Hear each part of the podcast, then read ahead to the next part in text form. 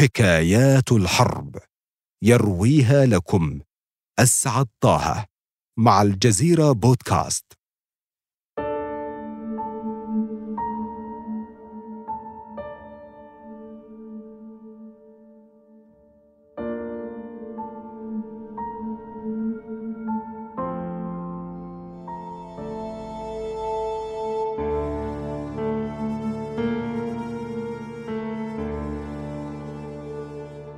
الحب الذي هزم الجدار.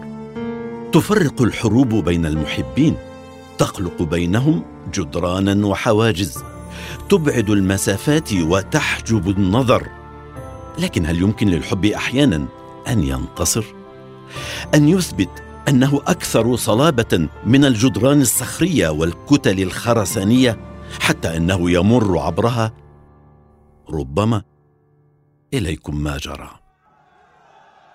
في عام 1945 تقرع الأجراس معلنة انتهاء الحرب العالمية الثانية General Eisenhower informs me that the forces of Germany have surrendered to the United Nations. The flags of freedom fly all over Europe. تمر سنوات قليلة المشهد الآن مذهل الاتحاد السوفيتي يصر على تحصيل تعويضات عن خسائره في الحرب تعويضات عن محاولات الاقتحام النازي لروسيا وحصار مدنها. الولايات المتحدة وحلفاؤها يرفضون المقترح الروسي فالوضع في ألمانيا موشك على الانهيار والأموال لا تكفي. تخشى الولايات المتحدة أن يكون الانهيار الألماني بوابة لخروج هتلر ألماني جديد. وروسيا ترغب في فرض نفوذ أوسع. ويخشى الحلفاء أن ينقض الروس على بقية برلين. لماذا لا نبني جدارا في قلب المدينة المنكوبة؟ فنقسمها نصفين. وليصبح كل ما خلفها تابعا لصاحب النفوذ. هكذا جاءت الفكرة. وهكذا اتفق الجميع عليها. وبالفعل بني الجدار. فصارت ألمانيا الشرقية يحكمها الروس وألمانيا الغربية تابعة للولايات المتحدة ورفاقها. وهكذا فصلت الحجارة بين العائلات والجيران. وتم البناء عام 1961 لكن ما لنا وما للسياسة. ما يهمنا ما حدث بعد ذلك بست سنوات. السلطات الروسية توافق على مضض على اجتماع يلم شمل الطلاب القدامى لإحدى مدارس المدينة. وبمقتضاه يدخل الضيوف من برلين الغربية إلى الشرقية.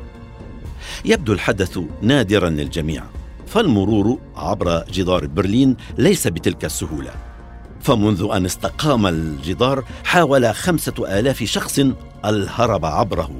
قتل منهم حوالي 168 شخصا وسجن منهم من سجن.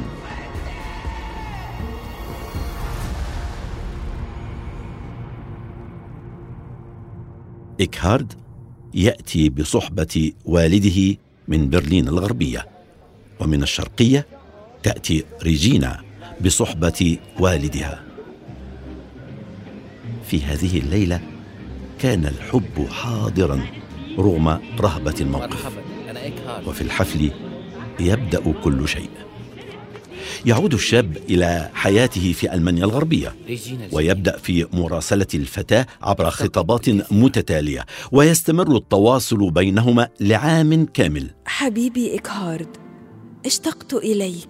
كانت تكتب بحرارة.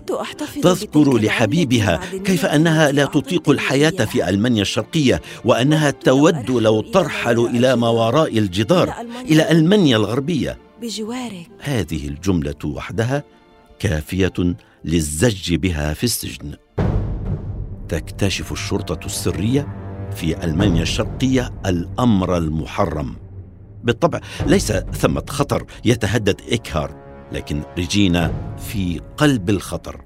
فالسلطات الروسية لا ترغب بالتأكيد في أن يتمنى مواطن تحت سلطتها السفر إلى الأراضي الواقعة تحت السيطرة الأمريكية. يقبض على ريجينا. وتعرف أن كل مراسلاتها كانت خاضعة للرقابة. صبيحة أحد الأيام جاءت الشرطة إلى منزلي واقتادوني إلى مقر التحقيق. سألوني هل أنت راغبة في الرحيل إلى ألمانيا الغربية؟ كنت أعرف أنني إن أجبت بالإيجاب فسأذهب للسجن مباشرة نفيت الأمر سألني المحقق هل تحبين ذلك الشاب الذي تراسلينه؟ أنا في الثامنة عشرة من عمري كيف لي أن أعرف ما هو الحب؟ أجبته بسذاجة فكانت إجابتي محيرة بالنسبة لهم يجب أن تقطعي أي علاقة لك بهذا الشاب. لكنهم على كل حال أطلقوا سراحي. الرعب يسيطر على عقل الفتاة وخلال الشهور الستة التالية تحاول صرف أنظار رجال المخابرات عنها فتتحايل على الأمر. تتعرف ريجينا على شاب من نفس مدينتها وتقابله عدة مرات هي معه وقلبها هناك. وراء الجدار. لكن لا بأس من الإيهام لرجال الشرطة السرية أن قصتها مع الشاب القاتل في ألمانيا الغربية قد انتهت.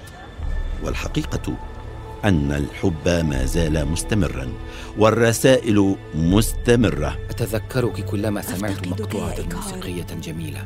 ولكن هذه المرة بعيدا عن الأنظار.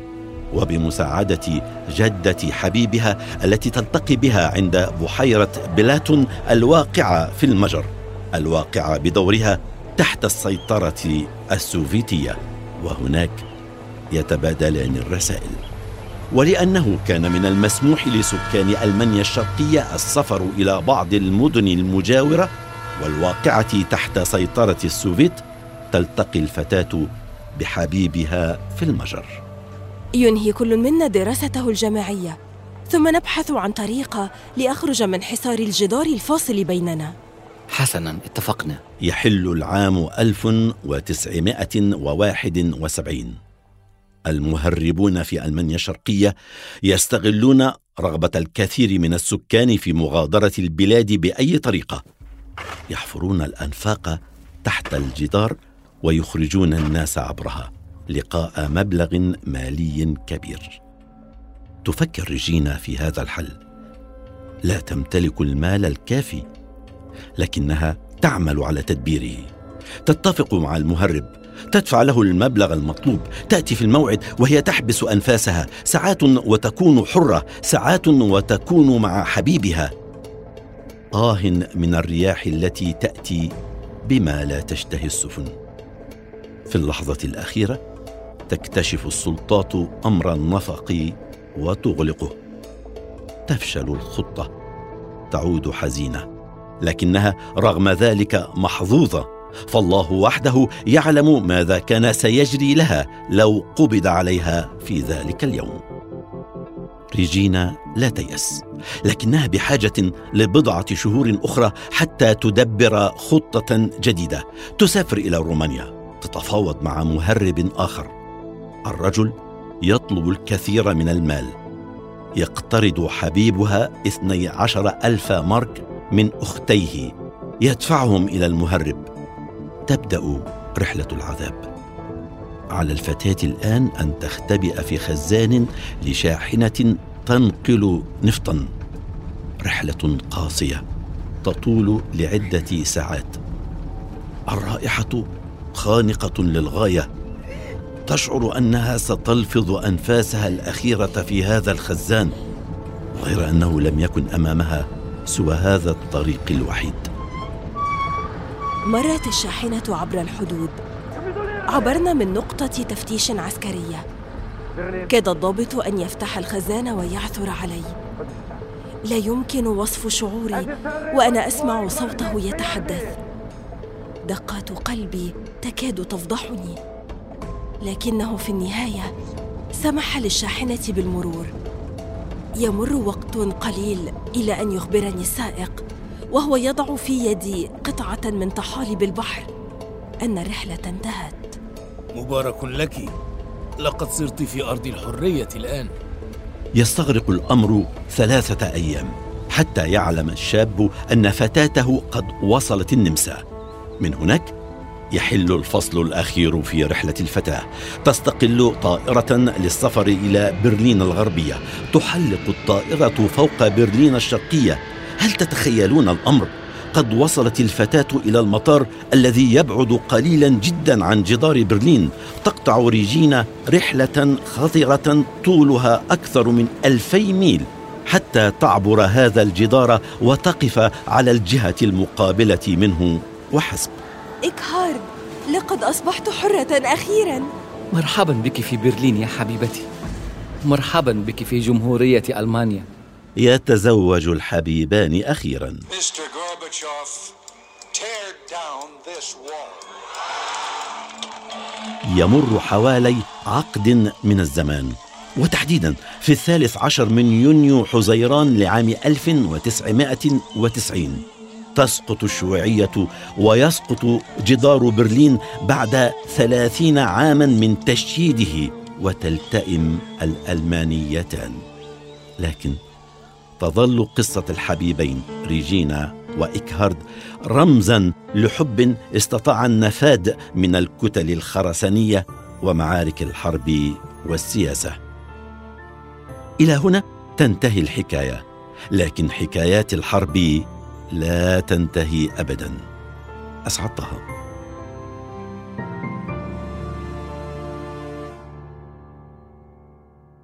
استمعوا إلى بودكاست حكايات الحرب عبر أبل بودكاست وجوجل بودكاست وساوند كلاود.